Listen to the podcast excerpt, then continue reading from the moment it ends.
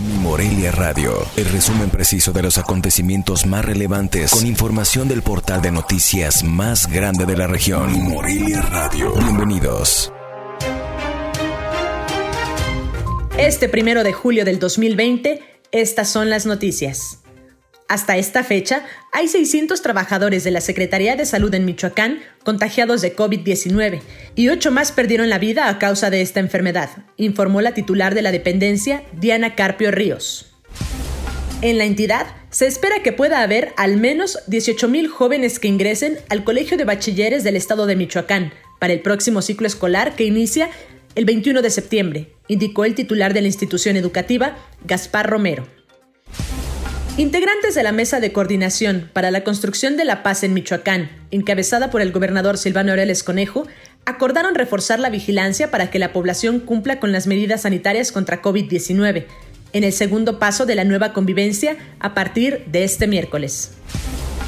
La Fiscalía General del Estado de Michoacán ha logrado el aseguramiento en los últimos dos meses de 111 automóviles, 59 en mayo y 52 en junio, así como 8 motocicletas, además de la detención de 12 personas por su posible relación con estos ilícitos cometidos en la región Morelia. Entre los michoacanos que han sido diagnosticados con COVID-19 y tienen otros padecimientos, la obesidad se encuentra en primer lugar a diferencia de la estadística nacional, donde esta comorbilidad se ubica en el segundo sitio. De los 5.822 contagiados hasta este lunes, el 20.1% está excedido de su peso normal. Un total de 3.150 cheques fueron robados el pasado martes sobre la autopista siglo XXI a los maestros que cumplen con la función de entregarlos a los docentes que provienen de los municipios de Lázaro Cárdenas y Arteaga. En total, fueron afectados 2.000 profesores de Michoacán.